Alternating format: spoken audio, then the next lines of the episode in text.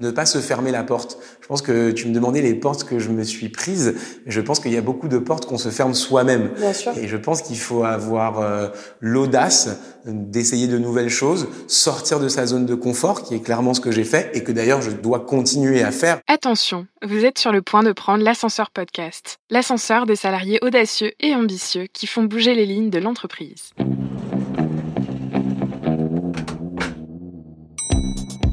J'ai une idée, euh, et si on faisait ça On va euh, faire quelque chose qui va être utile pour le monde. Alors, waouh, c'était vraiment une expérience extraordinaire. Vous pensez aussi avoir un, mindset ouvert pour accepter aussi de changer. On peut tout apprendre, ça c'est clair. Tu peux pas avoir mon intelligence et ma soumission en même temps. c'est un peu comme le truc dans Astérix, quoi. Tu X27, il faut le formulaire bleu. Faut avoir du culot, faut avoir de l'envie, faut avoir du courage. Ah bah on a rien sans rien. Avoir une communauté derrière soi, ça donne une force de dingue. Ils l'ont fait, pourquoi pas moi? Bonjour, c'est Candice. Aujourd'hui, j'ai le plaisir d'interviewer David Greenwald, vice-président international de One Park. Si cette jeune start-up française a pu lever près de 30 millions d'euros, il n'y est pas pour rien, puisqu'il était l'un de leurs premiers salariés. Comme Fanny Trézalet dans l'épisode 5, il a développé l'activité de son entreprise de zéro dans un nouveau pays. Dans ce podcast, il vous dévoile tous ses secrets pour sortir de sa zone de confort, convaincre et garder sa motivation face aux épreuves. Prêt à remonter vos manches avec David? C'est parti Bonjour à tous et bienvenue sur ce nouveau podcast de l'ascenseur corpo. Euh, aujourd'hui, nous accueillons David Greenwald. David, bonjour. Bonjour Candice. Merci beaucoup de t'être rendu disponible aussi rapidement parce qu'on a échangé hier, euh, il y a eu un call, bon ça s'est fait très vite, t'étais un petit peu occupé. Euh, je suis ravie de te rencontrer. Je suis tombée sur un article sur toi. Alors tu fais partie de One Park, cette belle start-up montante à maintenant 60, 60 salariés, plus de 60 salariés. Euh, je suis tombée sur un article sur toi où tu décrivais un petit peu ton, ascension dans cette boîte. Euh, on parlait de l'ascension de la boîte, du coup. Euh, et tu disais que tu avais eu une posture intrapreneuriale. Alors ça m'a intriguée. Je me suis dit, tiens, on va le, contacter, on va voir ce qu'il a à nous raconter. Euh, Est-ce que tu peux nous raconter un petit peu, euh, ben déjà d'où tu viens, tu avais fait quoi avant One Park, euh, d'où tu sors? Absolument. Alors merci d'une part de me recevoir et merci d'avoir pensé à moi pour pour participer à vos émissions. Euh, donc comme tu l'as dit, je m'appelle David, euh, j'ai 30 ans, euh, je viens de les avoir. Et euh, j'ai un parcours assez atypique euh, dans le monde des startups et du digital parce que ma formation initiale ne me prédestinait absolument pas euh, à, à, rentrer dans une startup. C'est Sciences Po, c'est ça? Voilà, absolument. alors j'ai un, un, parcours assez assez hétéroclite.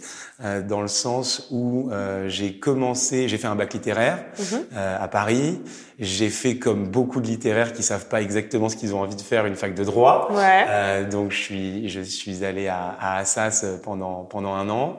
Et puis j'avais une très forte envie d'ailleurs et particulièrement une envie d'Amérique. Mhm. Donc je suis parti aux États-Unis en deuxième année et j'ai complété ce qu'ils appellent là-bas le undergraduate, qui est la licence ici à Miami, à l'université de Miami. Sympa. Voilà, pas les, pas les pires années de ma vie, on va dire.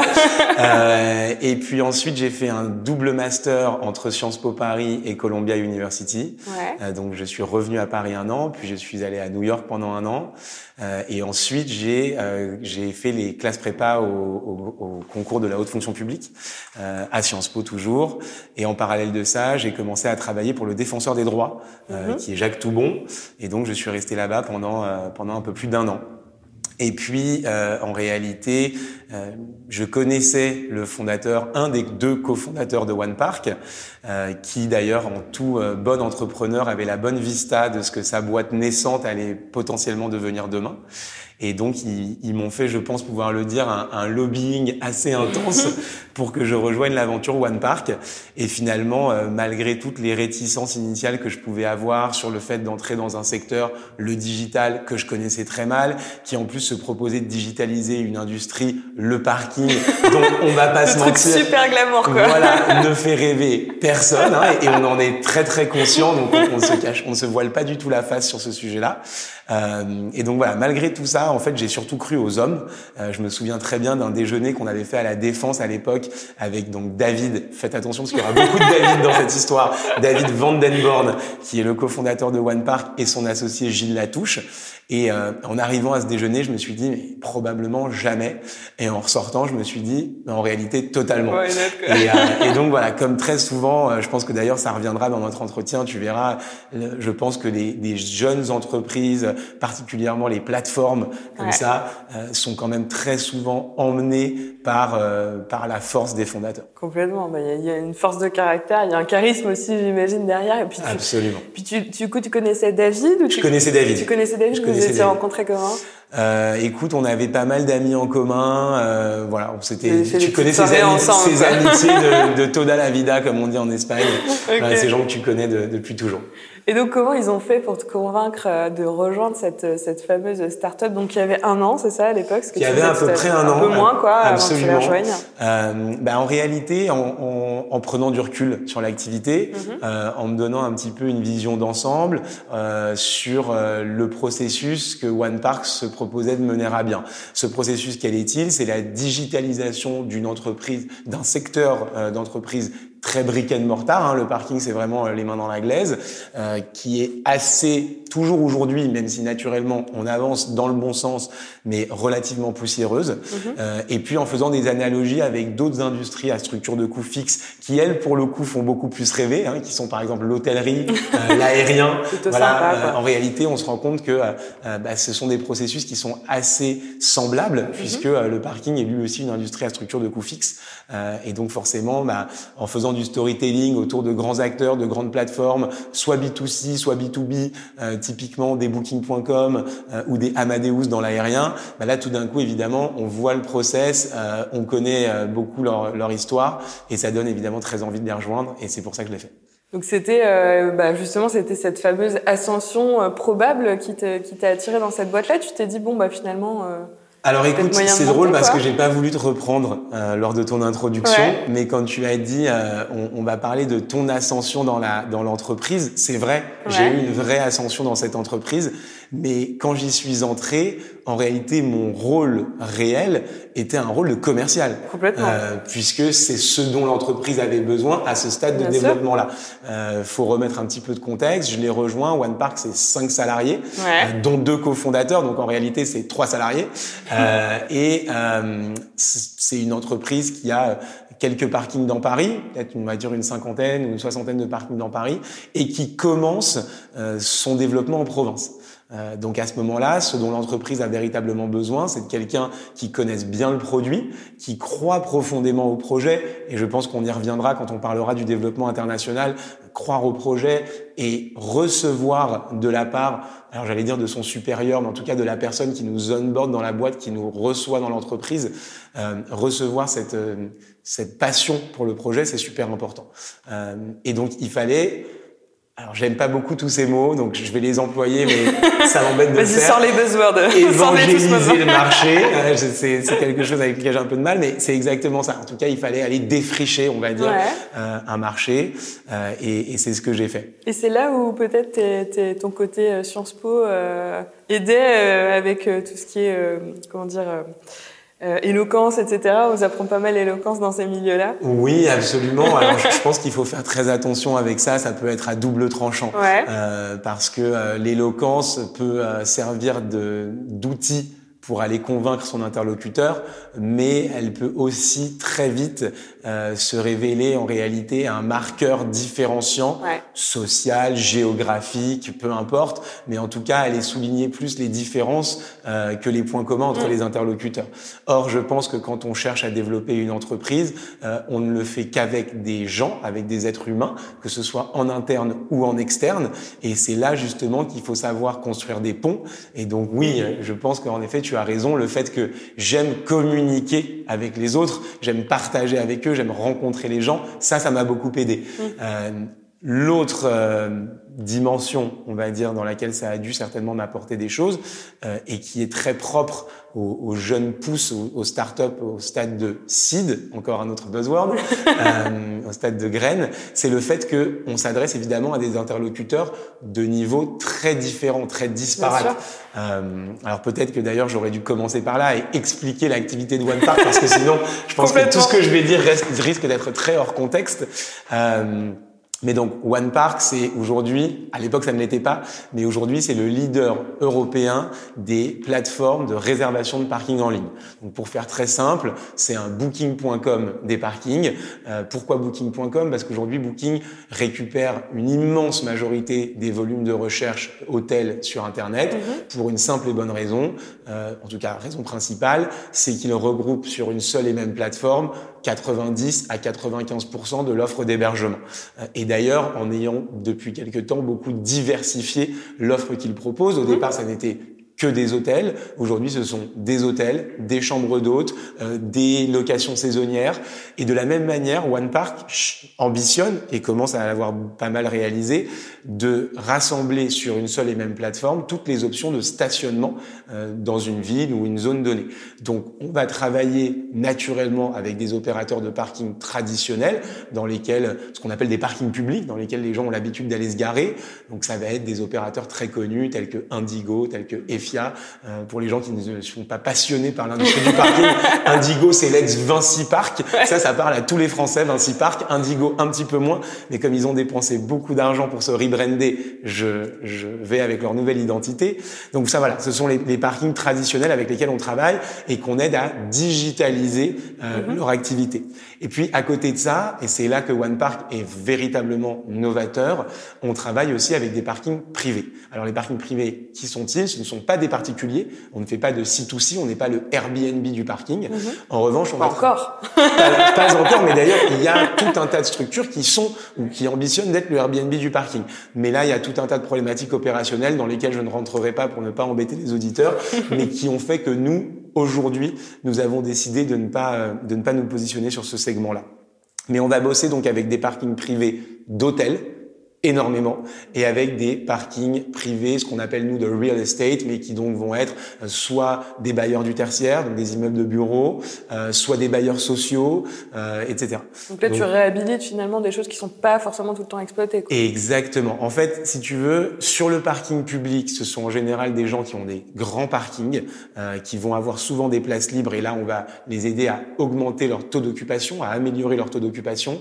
Sur les parkings privés, en réalité, euh, on vient mettre à la disposition du grand public des parkings qui étaient inaccessibles jusqu'alors, puisque tu devais être soit client de l'hôtel, soit collaborateur de l'immeuble de bureau, soit locataire chez le bailleur social, pour pouvoir avoir accès à ces parkings-là. Pour redonner un petit peu de contexte à tout ça, pourquoi est-ce que je disais que c'est là que One Park est très très novateur? Parce que on est quand même à un moment euh, où toutes les grandes agglomérations européennes cherchent à réduire la place de la voiture en ville euh, pour des considérations euh, écologiques qui sont d'ailleurs plus que justifiées. Donc, euh, on a ce mouvement-là à Paris, mais aussi à Londres, mais aussi à Berlin, à Barcelone, à Madrid, de maires qui cherchent à augmenter l'espace dédié aux piétons, aux cyclistes, aux trottinettes, aux scooters en libre service, aux autolib, désolé pour le pour l'échec, euh, mais euh, ou aux car2go aux États-Unis ou ailleurs en Europe. Donc tous ces modes alternatifs de transport et donc One Park euh, accompagne évidemment ces politiques publiques en aidant les automobilistes à être redirigés vers des parkings en ouvrage. Voilà.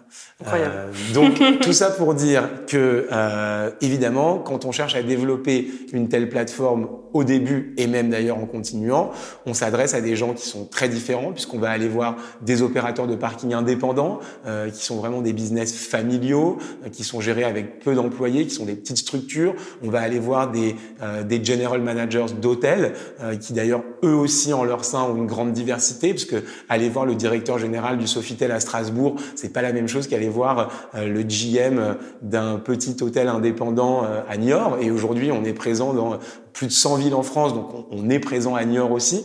Et donc voilà, pour reboucler avec ce qu'on disait tout à l'heure euh, sur le, le, le goût du contact, c'est très important d'avoir ce goût du contact, c'est important d'avoir de- d'avoir envie d'aller vers les autres, euh, et d'ailleurs de ne pas faire ce que je suis en train de faire là, c'est-à-dire monopoliser la parole et ne pas laisser les gens poser des questions. Mon pauvre, je te laisse boire un peu de café. euh, alors, du coup, tu es rentré dans cette, dans cette start-up qui avait à peu près un an. Euh, ils t'ont donc proposé de faire du développement commercial, le business developer, comme on dit dans les start-up. Et concrètement, tu avais, avais, quoi comme terrain de jeu? C'était étais en France, t'étais ailleurs? Euh, Comment ça au départ, au départ, on était en France. Donc l'idée, euh, la, la, société est née à Paris. On a fait notre notre POC, notre proof of concept à Paris. et en réalité, euh, quand on a commencé, on n'avait pas la légitimité pour mhm. aller discuter avec les grands opérateurs de parking public. Ouais.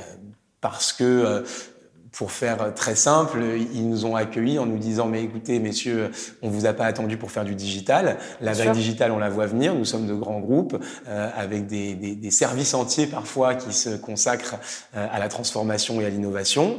Euh, donc évidemment, nous avons commencé notre propre processus de digitalisation. Quelle va être votre valeur ajoutée? En plus, vous me dites que vous voulez faire une plateforme sur laquelle vous allez mettre des parkings privé en concurrence avec mes parkings publics qui eux sont soumis à tout un tas de normes, etc. Oh euh, donc si tu veux, nous on s'est dit bon, il va falloir qu'on soit un petit peu créatif et qu'on s'imagine comment euh, mettre des parkings en ligne qui eux ne vont pas avoir toutes ces craintes de cannibalisation ou que, que OnePark et les autres plateformes tierces viennent tailler des croupières euh, dans leur dans leur processus de digitalisation.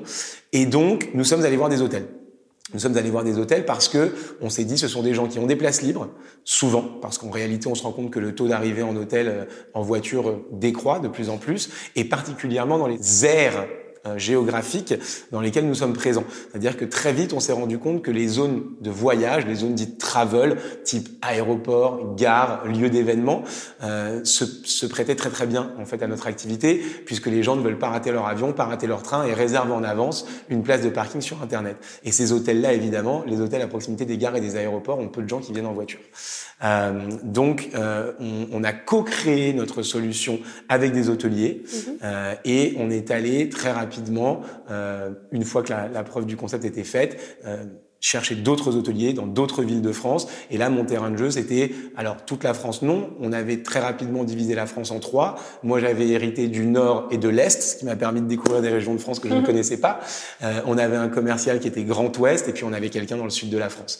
Donc, euh, j'ai pas mal bourlingué euh, à cette époque-là. Et puis, quand même, très vite, on a eu des envies d'international.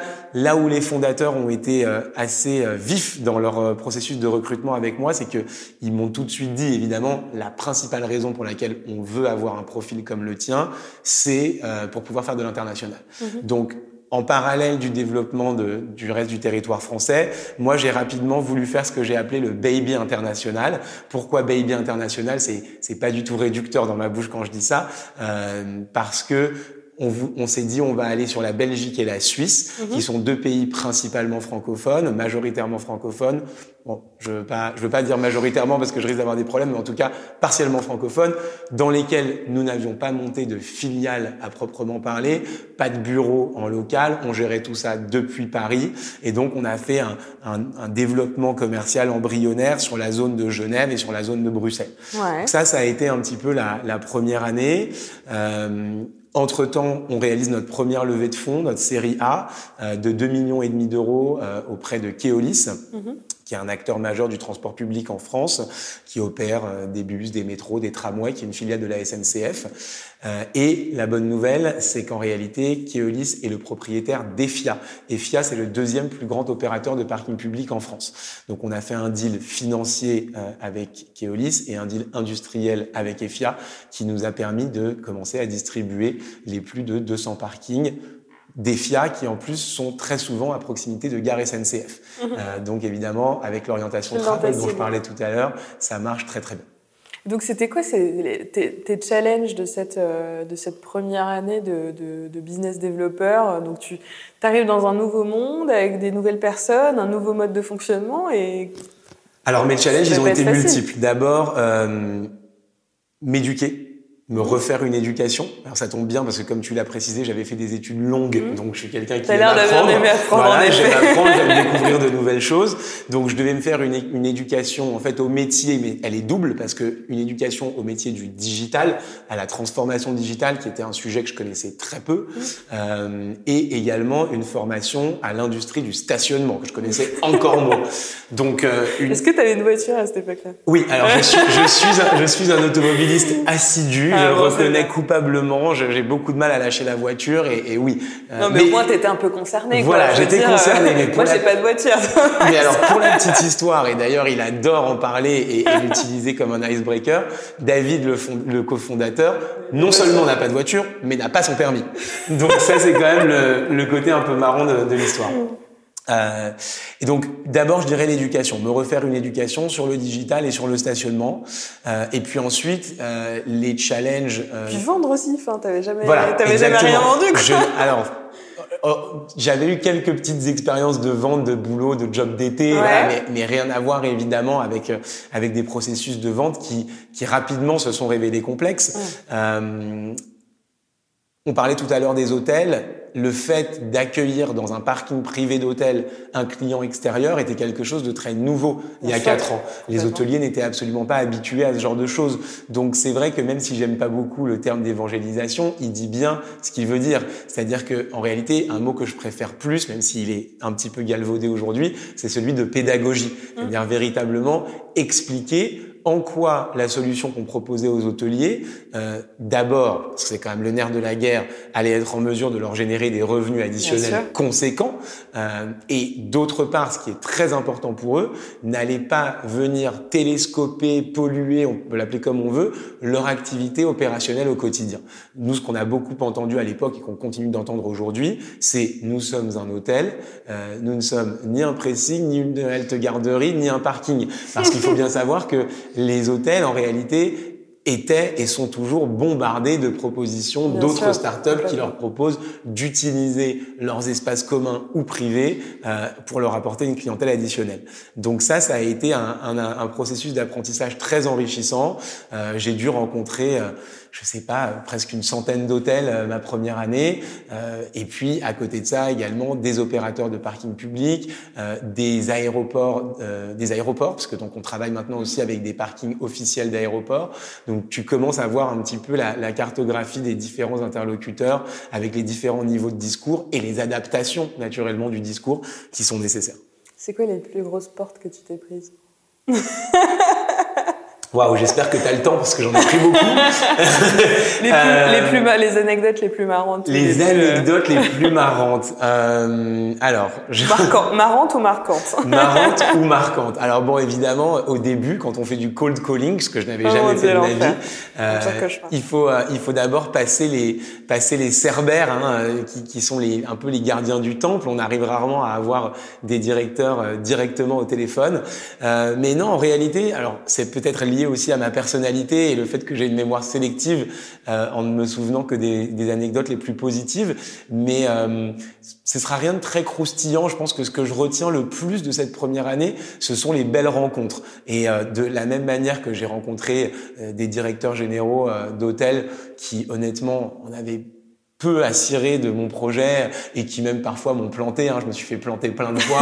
je, conduisais de Paris à Strasbourg pour aller voir deux hôtels et la personne Les vous annule à Ah une demi-heure du début du rendez-vous. Ça, c'est une grande classique. Euh, c'est pour ça d'ailleurs que si j'avais un conseil à donner à tous les business développeurs du monde, ne jamais sortir de sa ville de, de siège pour faire un rendez-vous. On groupe toujours ses rendez-vous. Euh, voilà, ça c'est le béaba. Euh, mais non, les bonnes anecdotes, c'est-à-dire que de la même manière qu'il y en avait qui, encore une fois, s'en fichaient un petit peu, j'ai rencontré des, des, des hôteliers euh, ou même d'ailleurs des opérateurs de parking, mais particulièrement chez les hôteliers, qui étaient euh, très admiratifs de notre projet, euh, malgré le fait qu'il en soit à un stade initial et qui nous disaient mais c'est super ce que vous faites, c'est une super bonne idée, euh, moi je suis ravi de vous laisser quelques places. Et ces gens-là ont véritablement été des pionniers en réalité de notre activité. Ils nous ont permis de construire l'entreprise telle qu'elle existe aujourd'hui. Euh, et et c'est ça en réalité que je retiens aujourd'hui sur cette première année. Vraiment belles rencontres de gens qui nous ont soutenus. Alors évidemment, c'était pas tous, mais ceux qui ont été là, on s'en souvient encore aujourd'hui. Euh, et même si à l'heure actuelle l'entreprise est beaucoup plus structurée, puisque aujourd'hui on a par exemple rien qu'au département commercial un département de chasse, c'est-à-dire des gens qui vont aller recruter des nouveaux parkings, et un département d'account management qui, qui entretiennent les comptes. Bah, si mon téléphone sonne et que c'est un directeur d'hôtel que j'avais signé moi il y a trois ans et demi, évidemment que je vais répondre et ça me fait toujours super plaisir de les avoir au téléphone. Et voilà, ça c'est euh, c'est vraiment les bons les bons moments. C'est la belle histoire de, Ouais. de création de start-up. Du coup, euh, je pense que les gens qui nous écoutent peuvent être assez curieux. Alors, business developer, ça, ça existe pas forcément dans les grands groupes, ou alors on, justement on va appeler un manager, etc. Euh, c'est quoi la différence finalement entre un commercial, ou en tout cas ce qu'on entend derrière ça, et un business developer selon toi? Est-ce qu'il y en a une déjà peut-être? Alors c'est une excellente question. Euh, je pense qu'il y a évidemment euh, une notion de, de chronologie. Hein. Je crois que commercial est un terme daté mhm. euh, qui, en tout cas en France, mais je crois que c'est assez commun à tous les pays européens, traîne derrière lui tout un imaginaire qui, je crois, ne correspond plus aux aspirations de, des, des, jeunes qui arrivent sur le marché du travail aujourd'hui. On imagine le commercial avec sa cravate rayée et son attaché case qui fait du porte-à-porte pour vendre des machines dont personne n'a besoin. Mais finalement, toi aussi, tu faisais du porte-à-porte. Ouais, sauf que je mets pas de cravate rayée et que j'ai un attaché case euh, moderne. Voilà. Mais non, non, évidemment que le fond du sujet est le même. C'est aller convaincre des gens d'acheter un bien ou un produit. Euh, je dirais qu'il y a deux, deux, deux différences majeures, euh, je pense, dans le business development tel que moi je l'ai vécu. Donc je vais pas théoriser au global, mais je vais prendre mon exemple personnel. Je pense que la première chose, c'est que le business developer, il est censé intégrer, internaliser le projet d'entreprise à un niveau beaucoup plus avancé que le commercial. Euh, le commercial, on lui donne ses objectifs commerciaux, euh, on lui donne sa liste de prospects, euh, on lui donne à la limite un pitch et on lui dit vas-y mon gars, tu fais le mm. truc. Le business développeur, en tout cas tel que je le vois moi, il doit vraiment développer le business, donc l'entreprise au global. Il doit s'inscrire dans un projet d'entreprise qui est en réalité multi-département. Il doit comprendre ce que fait sa boîte d'une manière beaucoup plus transverse, selon moi. Euh, et puis la deuxième chose, ce qui est le cas d'un certain beaucoup de plateformes, mais pas toutes, c'est qu'en réalité, euh, pour moi, le commercial, il vend vraiment quelque chose. C'est-à-dire que son bien ou son service euh, va être rétribué par, par un paiement, une, vraiment une sortie de trésorerie. Or, aujourd'hui, dans l'économie de plateforme, il y a énormément d'entreprises qui, naturellement, sont rémunérées, mais qui sont rémunérées sur la base d'une commission sur les revenus qu'ils apportent à leurs clients. Donc, souvent, quand les équipes commerciales ont besoin d'un petit coup de peps, ont besoin d'être un petit peu remontées, je leur dis, imaginez si ce qu'on propose à nos prospects, on devait leur vendre. si Nous, leur faire sortir 5000 euros. Euh. Voilà, s'il faut que, dès lors que ton prospect a besoin de sortir son carnet de chèques, je pense que la vente est quand même totalement différente. Nous, on fait pas de la vente chez OnePark. Mm. On fait de la conviction, on fait de la pédagogie, on fait de la persuasion. On doit embarquer les gens dans notre projet, mais ça ne leur coûte rien. Mm. Ouais, euh, c'est intéressant euh, de noter ça et c'est vrai qu'il y a beaucoup de startups qui fonctionnent sur ce modèle-là. Euh, tu fais cette première année, donc euh, France beaucoup, un petit peu euh, du coup Belgique et Belgique et Suisse. Et Suisse, oui, tout à fait.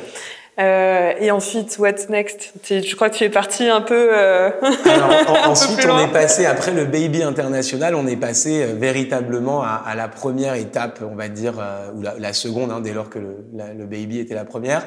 On est passé à la seconde étape du développement international, qui était l'Espagne. Alors pourquoi l'Espagne? Euh, Pour tout un tas de raisons. D'une part parce que euh, nos études de marché démontraient qu'il y avait une forte appétence euh, pour les solutions de réservation en règle générale et de parking en particulier mhm. en Espagne.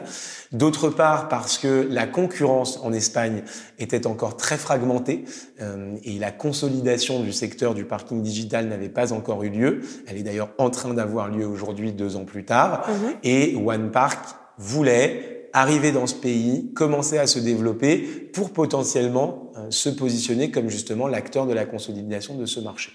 Donc, euh, on va dire que les, les, six premiers mois entre euh, septembre et décembre 2016, euh, quatre mois, ont servi à, à, préparer cette implantation en Espagne, avec la création de la structure juridique, euh, les premiers entretiens des, des, premiers collaborateurs que nous avions embauchés là-bas, la préparation de tout un tas de documents d'onboarding mhm. pour que les nouveaux salariés puissent être rapidement dans le embarqués sur le modèle de, de l'entreprise et ses valeurs également.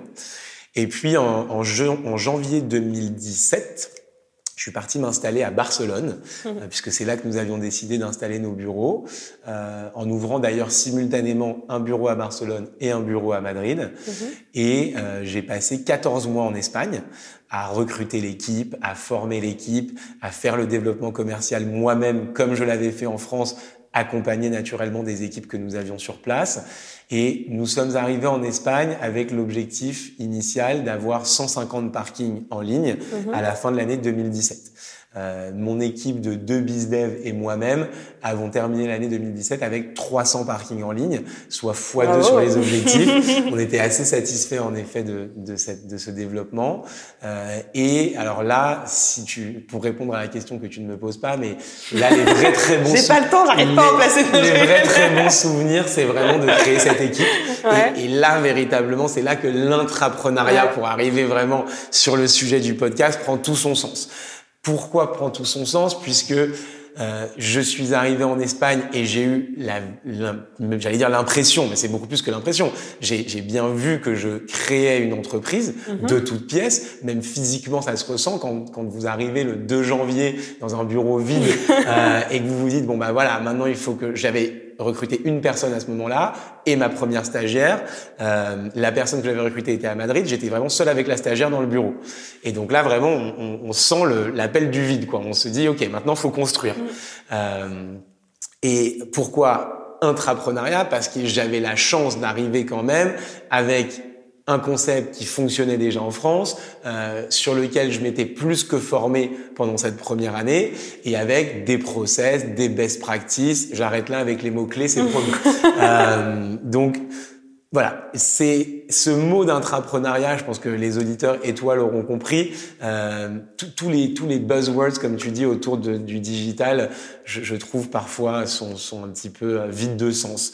Mais comme je le disais dans la tribune de Madinès, à travers laquelle tu tu m'as trouvé, euh, j'ai pris conscience de la valeur et du sens de ce mot à mesure que j'occupais ces fonctions. Euh, Parce que j'ai bien senti que sur tout un tas de dimensions, j'étais un entrepreneur, un petit peu, non pas livré à moi-même, mais lâché avec un filet de sécurité qui existait mais qui était quand même ténu. Euh, et d'un autre côté, intra, parce que j'arrivais avec mon bagage, euh, je pouvais quand même référer au siège d'un certain nombre de choses sur des points stratégiques où j'avais des questions. Et évidemment, ça c'est super de pouvoir avoir les cofondateurs au téléphone et de discuter de ces choses-là avec eux. Euh, donc j'ai pris conscience que ce mot n'était pas du tout vide de sens et qu'il avait une, une existence tout à fait justifiée. Du coup, quand tu arrivais en, en Espagne, du coup, à Barcelone, tu avais, déjà créé euh, en amont ta roadmap de bon, tiens, on va faire d'abord ce secteur-là, ensuite ce secteur-là, ou tu es arrivé vraiment et tu savais pas ce que tu allais faire. Quoi? Alors, Dieu merci, je savais quand même un petit peu ce que j'allais faire.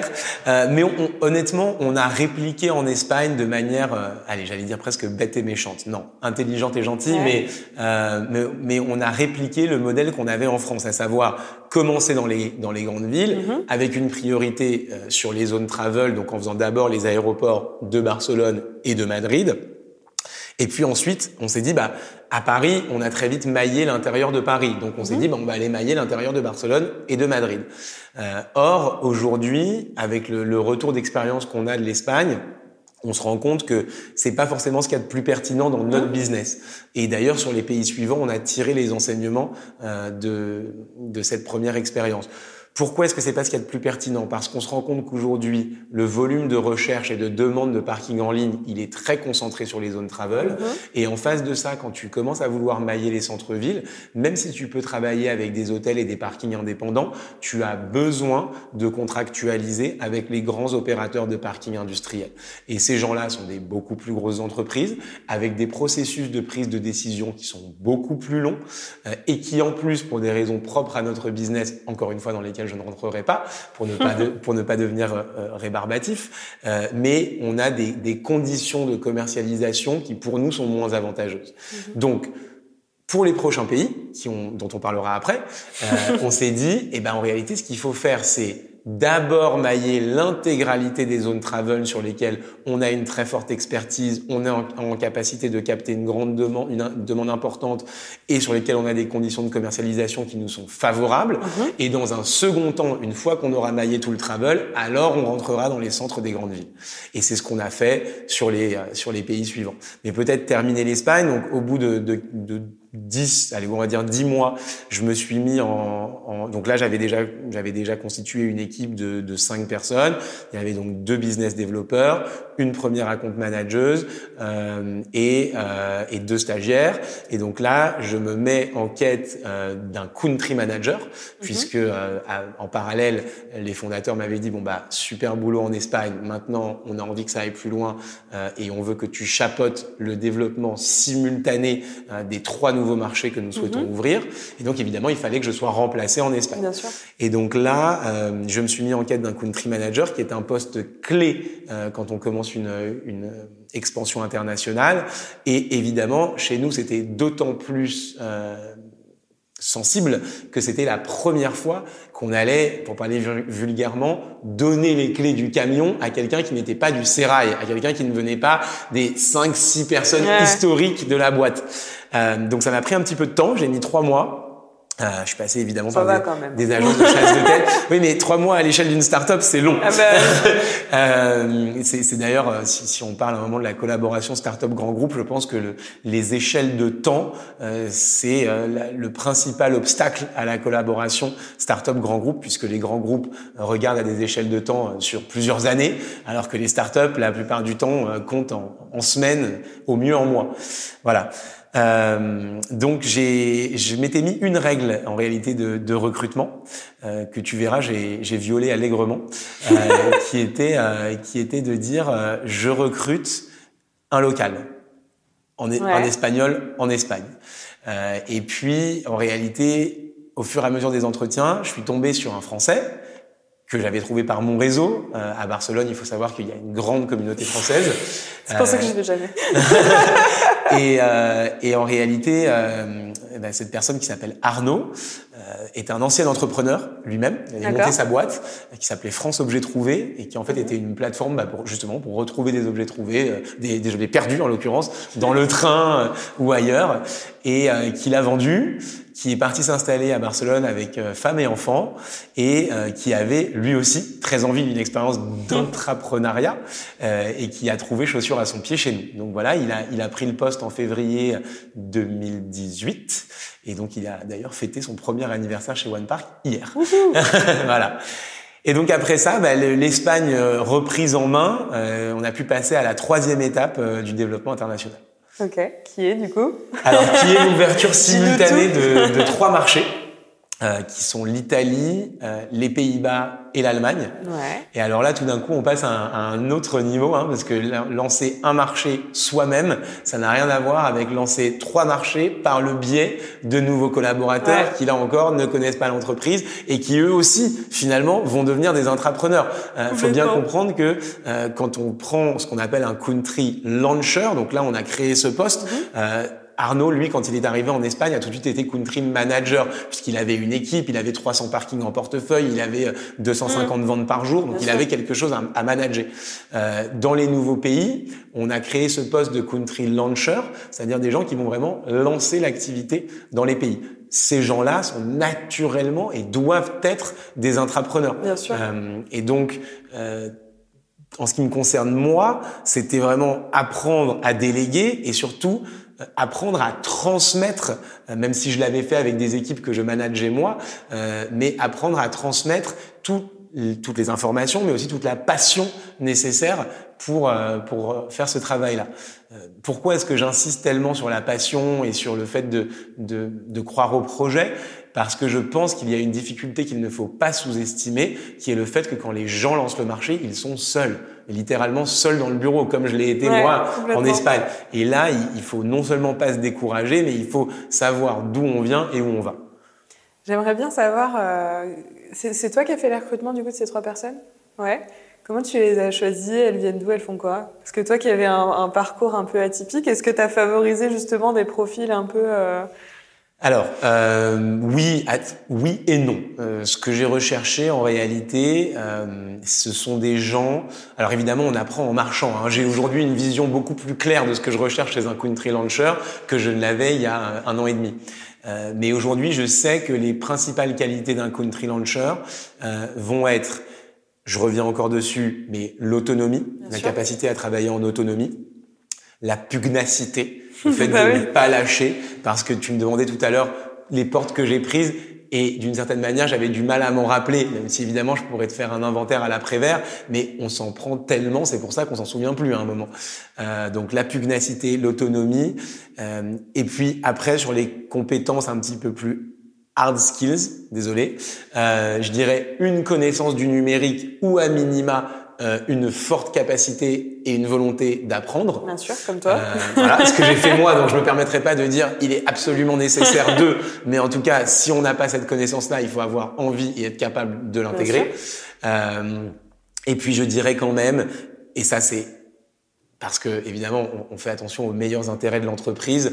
euh, maintenant, je veux des gens qui ont une expérience euh, de développement commercial Euh, et de développement commercial, idéalement d'un service connect à One Park, quelque chose qui soit quand même un petit peu dans, le- dans la même idée. Alors ça n'a pas du tout besoin d'être dans le stationnement, euh, mais euh, pour te donner un exemple, euh, notre country launcher euh, en Allemagne, c'est quelqu'un qui vient de chez Uber, qui a fait du launch pour Uber, d'abord au UK, ensuite en Allemagne, euh, et qui ensuite été le country manager euh, d'une d'une start-up d'autopartage euh, en Allemagne. Voilà, Ah donc on est quand même dans le même. Ouais, là, il y avait le numérique, la mobilité. On était en plein dans le sujet.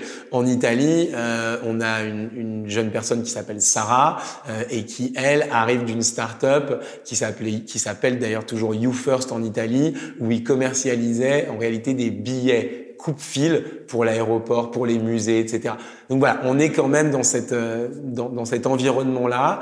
Euh, et pour parler d'ailleurs d'un échec, parce que c'est important aussi, je pense, pour tes auditeurs d'avoir ce genre de de- d'enseignement.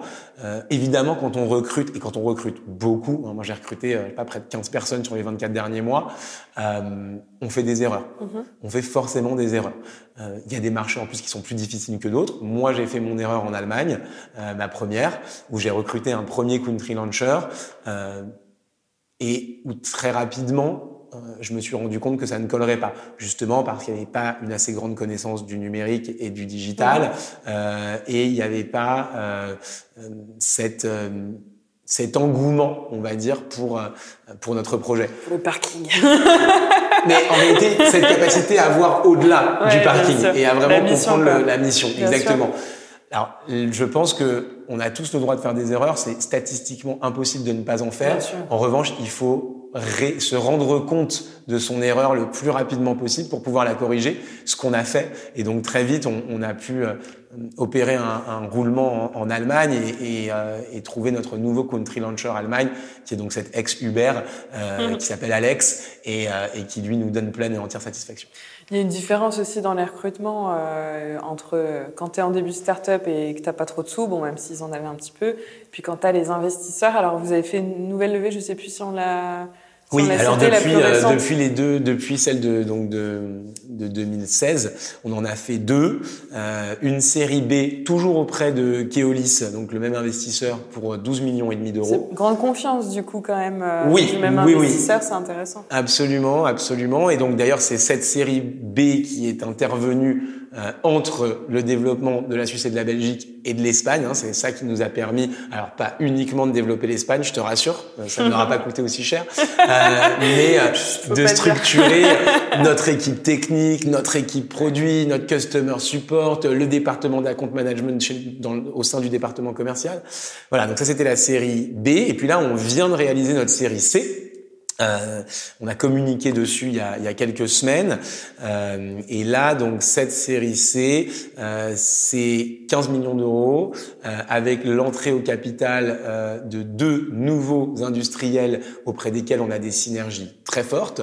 Euh, L'un pour lequel on les a déjà démontrés, l'autre pour lequel nous allons les démontrer. Euh, le premier, c'est euh, le, un des leaders de l'hôtellerie dans le monde qui est Accor Hotel.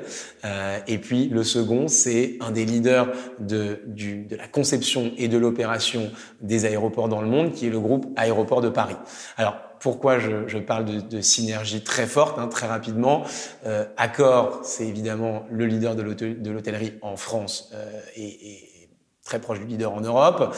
Euh, et nous avions déjà, euh, au moment de l'entrée d'Accor au capital, plus de 200 hôtels du groupe Accor sur notre plateforme qui générait des revenus additionnels. On a une très longue histoire avec le groupe. C'est un groupe qui est vraiment embarqué dans l'histoire de One Park depuis le début. Je te parlais tout à l'heure de la co-construction de la solution avec des hôteliers. La chance qu'on a eue, c'est que ces hôteliers soient issus du groupe Accor presque par hasard en réalité. Et euh, très rapidement quand ils ont pris conscience euh, de, la richesse et de la valeur de notre projet on a été porté véritablement par le terrain du groupe Accor qui nous a fait monter d'abord auprès du service achat puis auprès du service opération. Et on a comme ça un petit peu euh, tisser notre toile au sein du groupe pour arriver jusqu'à euh, l'apothéose, la, j'ai envie de dire, de notre collaboration, qui était la prise de participation du groupe euh, euh, chez nous. Et aujourd'hui, on, on, on, se propose euh, d'aller chercher dans toute l'Europe un petit peu plus de 600 hôtels qui auront vocation à distribuer une partie de leur parking sur One Park. Et puis le groupe aéroport de Paris, comme je te le disais, on est très présent sur les zones travel. Mm-hmm. On travaille déjà avec un certain nombre de parkings officiels d'aéroports, entre autres l'aéroport de Nice, l'aéroport de Toulouse, l'aéroport de Lyon, l'aéroport de Beauvais, en Belgique l'aéroport de Charleroi. Euh, et donc naturellement, euh, demain, nous aurons vocation à distribuer les parkings officiels d'Orly et de Roissy. Euh, donc voilà, une nouvelle levée de fonds qui nous donne les moyens de nos ambitions euh, et aussi qui démontre euh, le soutien fort d'acteurs industriels, ce qui, dans le secteur du, du parking digital, est assez rare. La plupart de nos concurrents mmh. sont financés par des fonds d'investissement, ce qui, là aussi, change totalement l'échelle de temps sur laquelle ils peuvent se développer. Voilà, vous êtes, euh, vous êtes financé par vos partenaires, finalement, enfin, par vos prescripteurs, donc c'est incroyable d'avoir cette chance-là. Et ouais. vous allez, tu, tu parlais de, de, de toile d'araignée, c'est exactement ce que j'avais en tête. Je me dis, mon Dieu, mais ils vont se développer à la vitesse de la lumière. Bon, incroyable. Euh, quand tu regardes ton expérience, euh, du coup, ça fait 4 ans, euh, plus un peu plus. Presque peu, 4 ans. Presque 4, 4 ans, ans, un peu moins de 4 ans euh, que tu es chez One Park, un peu plus du coup que la startup existe. Quand tu regardes toute cette expérience et que tu te revois euh, au sortir de ton premier boulot euh, à faire ce fameux rendez-vous avec ton copain et puis son cofondateur qui te raconte des histoires de parking, qu'est-ce que tu te dis Je me dis quel parcours, mais, mais, pas tellement le mien, quel parcours de cette entreprise, évidemment le mien aussi au sein de l'entreprise. Ouais. Euh, je pense que les enseignements peut-être de ça, c'est de se dire ne pas euh, ne pas se fermer la porte. Je pense que tu me demandais les portes que je me suis prises. Je pense qu'il y a beaucoup de portes qu'on se ferme soi-même. Et, euh, et, je pense qu'il faut avoir euh, l'audace d'essayer de nouvelles choses, sortir de sa zone de confort, qui est clairement ce que j'ai fait et que d'ailleurs je, je, dois continuer à faire. Et c'est ça, je pense, qui est très enrichissant dans les startups c'est que dès qu'on dès qu'on va trouver une petite zone de confort, en réalité, on n'y reste jamais bien longtemps parce que l'entreprise le, évolue tellement vite qu'on est tout de suite éjecté de sa zone de confort pour aller faire autre chose, en général plus important, avec des enjeux plus stratégiques.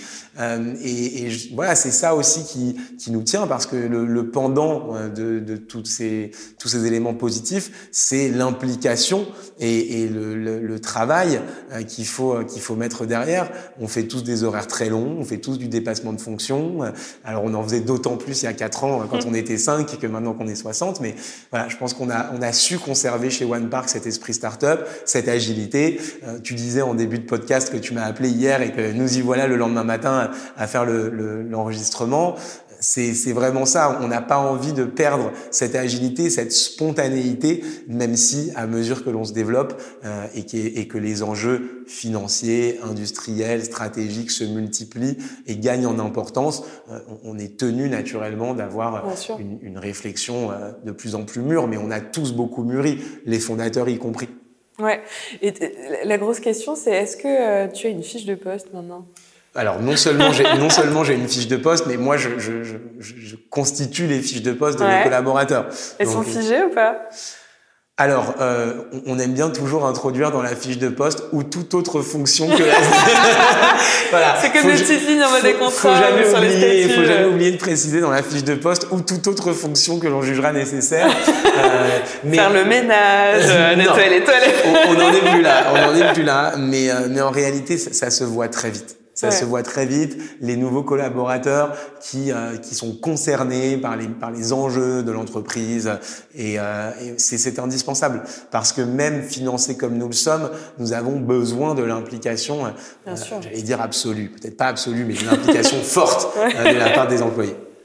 et, question, bon, c'est vraiment en parallèle, c'est par curiosité, mais est-ce que vos salariés ont euh, une participation au capital du coup? Certains. Certains Certains, oui, bien sûr. Dans les, plus anciens peut-être Les plus anciens et puis aussi les managers. Euh, mais oui. Top. Euh, est-ce que, donc, comme tu le sais, on s'adresse beaucoup à des gens qui travaillent dans des grands groupes, mais comme je te l'expliquais euh, en off avant le podcast, on a envie aussi de montrer que que tu sois dans un grand groupe, dans une start-up, dans une petite boîte, dans une grande boîte, finalement, il y a plein de façons de ben, de prendre un peu les rênes de sa carrière et de faire des choses de manière entrepreneuriale, intrapreneuriale, quel que soit le, le nom qu'on met derrière. Euh, alors tu nous l'as dit, il faut de, l'audace pour, euh, pour faire tout ça. Est-ce que tu as un conseil euh, aux petits jeunes de 22, 23, 24 ans qui sortent de Sciences Po, d'école de commerce, de fac, de Assas, de tout ce que tu veux, euh, et qui vont en fait continuer un peu la ligne comme toi tu avais commencé à le faire finalement de leurs études. Qu'est-ce que tu leur dirais à ces gens-là? Alors, s'ils ont des envies d'entreprendre, euh, évidemment, il, il, faut le faire. Il faut le faire en conscience, euh, mhm. comme je disais, en conscience de l'implication professionnelle et personnelle que ça demande. Euh, il faut, alors, évidemment, j'allais dire networker, se créer un réseau, en tout cas être à l'écoute euh, des opportunités mhm. qui, qui s'offrent à eux. Euh, je pense euh, d'une certaine manière, euh, ouais, faire les bonnes rencontres, évidemment. Alors c'est plus facile à dire qu'à faire, mais je pense qu'on peut se mettre aussi dans un contexte qui favorise euh, ces bonnes rencontres. Euh, voilà, se faire confiance, se faire confiance, accepter l'échec qu'on mhm. connaît tous, qu'on connaît à répétition. Euh, évidemment, il faut aussi euh, avoir la chance d'être face à des, à des supérieurs ou à des patrons qui comprennent aussi cette culture de l'échec. Je crois que euh, la culture de la start-up le valorise beaucoup. Je pense que c'est en train de changer. Moi, je me souviens d'avoir assisté à une conférence à Sciences Po euh, il y avoir 4 ou 5 ans quand j'y étais étudiant, euh, justement sur cette absence de culture de l'échec en France. Quand je dis culture de l'échec, qu'on se comprenne bien, hein, c'est en réalité comment digérer son échec et en faire une force à l'avenir. Je, je, pense que euh, toute la nouvelle économie, les nouvelles euh, formes de travail en entreprise valorisent de plus en plus cela. C'est très bien, ça va dans le bon sens, euh, mais c'est un travail collectif, c'est à nous tous de, de, valoriser ça. Nous, on a tendance à dire chez One Park, faites toutes les erreurs que vous voulez, simplement ne les faites pas deux fois. c'est marrant, il disparaît chez EDF. Je sais pas si c'est un bon point ou un mauvais point. Euh, et, pour, euh, si tu parlais encore une fois à des gens qui ont fait Sciences Po, est-ce que euh, tu leur, essaierais de les convaincre? Est-ce que tu essaierais d'évangéliser sur le fait de, de faire un peu un pas de côté et puis de regarder, de se dire est-ce que finalement je suis fait pour telle ou telle carrière ou un truc qui n'a absolument rien à voir? Alors, je suis désolé parce que ce que je vais dire va être vraiment une, une discussion de chapelle. Donc, ceux qui, gravitent autour de Sciences Po seront ravis. les autres, peut-être, pourront y apprendre quelque chose d'enrichissant. En réalité, il faut pas du tout aujourd'hui figer Sciences Po avec l'idée. Non, mais de la même manière que l'école de commerce, c'est non mais un conseil, peu banque, machin, tu vois. Qui avait quelques années. Aujourd'hui, je parlerai pas des écoles de commerce que je connais pas du tout, enfin, je connais de l'extérieur, mais aujourd'hui, Sciences Po est un est une institution qui forme d'une de manière très diversifiée. Il y a des masters de marketing à Sciences Po, euh, de com, enfin voilà, il y a, y a, y a plus un élève type de Sciences Po, même si on peut avoir en effet un socle commun. Donc j'ai envie de te dire, ça dépend de ce que la personne a fait à Sciences Po mhm. euh, ou dans son école de commerce. Euh, en réalité, quand même, ça c'est une conviction personnelle, je pense que les études supérieures nous servent à apprendre à apprendre. Donc ce qui est important, c'est d'avoir appris à apprendre, d'avoir développé un goût de la connaissance, une curiosité intellectuelle, et c'est ça véritablement qui, qui va venir nous servir dans les expériences d'intrapreneuriat. Puisque on est de toute façon obligé d'apprendre, c'est pas nous qui avons créé l'entreprise, ça n'est pas notre idée, on doit se l'approprier, et en réalité on doit se l'approprier aussi bien que les fondateurs personne ne parle mieux de One Park que Gilles et David Vandenborn. Personne. Euh, en revanche, il faut essayer de tendre vers ça.